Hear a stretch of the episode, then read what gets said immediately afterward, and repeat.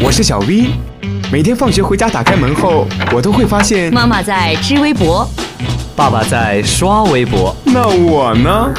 我只能听微博了。快来快来，微博大家庭来了！微博大家庭，微博大家庭。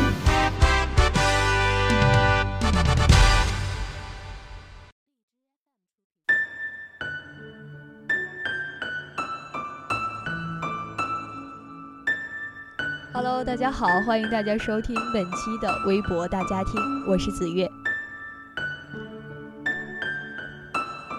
唯爱猫人每天杀猫百只，将猫肉当兔肉卖上餐桌。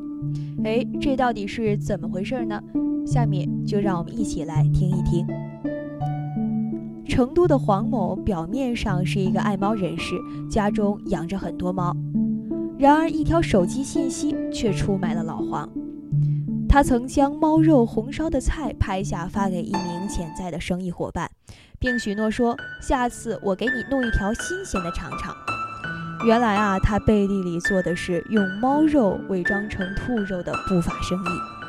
据记者调查发现，黄某每天杀一百只猫，再伪装成兔肉出售。他说：“先把头去掉，再剁成块儿，没人能分得出来。”据黄某说。他做猫生意已经快二十多年了，肉绝对没有问题。这些猫是别人拿着笼子去偷的，然后送过来的。执法人员查获其仓库有近一吨的猫肉时，他不屑地说：“我又没有违法，买卖猫有啥呢？”子月在这里想说，真的是残忍至极。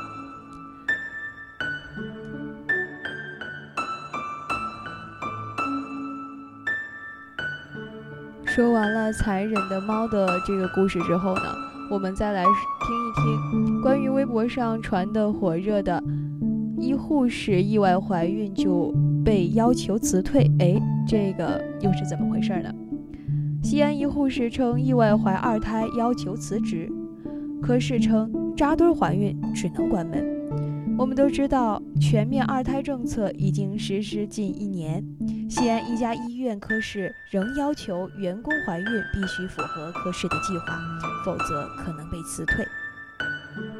西安唐都医院泌尿科二室居护士郭女士告诉媒体，就在今年七月，她将自己怀孕二胎的消息告诉了单位之后，被约谈，说要么辞职，要么放弃孩子。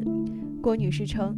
从八月一号至今，科室再未给他安排排班，并且将他六月和七月份的绩效奖金全部扣下。十一月十八号，该院泌尿科主任王和证实，他当时确实要求郭女士在工作和孩子之间做出选择。王和说，此前每位会护士都均签订过承诺书，按照科室计划怀孕，违反者应该主动的辞职。但却没并没有说不能怀孕，但应该拉开距离，不能扎堆儿。王和称，因今年以来科室怀孕人数太多，已影响到工作，必须刹住这个车。王和还说，从八月份至今，郭女士一直在家休息，但医院并没有辞退她，每个月仍发给她基本工资。但没有上班奖金，肯定就没有。长期关注计划生育问题的吴律师认为，医院要求员工签订计划怀孕的协定，并不具有法律效力。如果以此开除员工，就会涉嫌违法。律师还说，全面二胎政策出台之后，一些单位扎堆怀孕的现象确实存在，用人单位可以和人员安排进行统筹调节，在怀孕时与员工充分的去沟通，但不能对员工有强制性的要求。好了，今天的微博大家庭到这里就要和大家说再见了。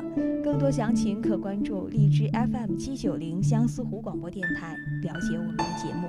我是子月，我们下期再见。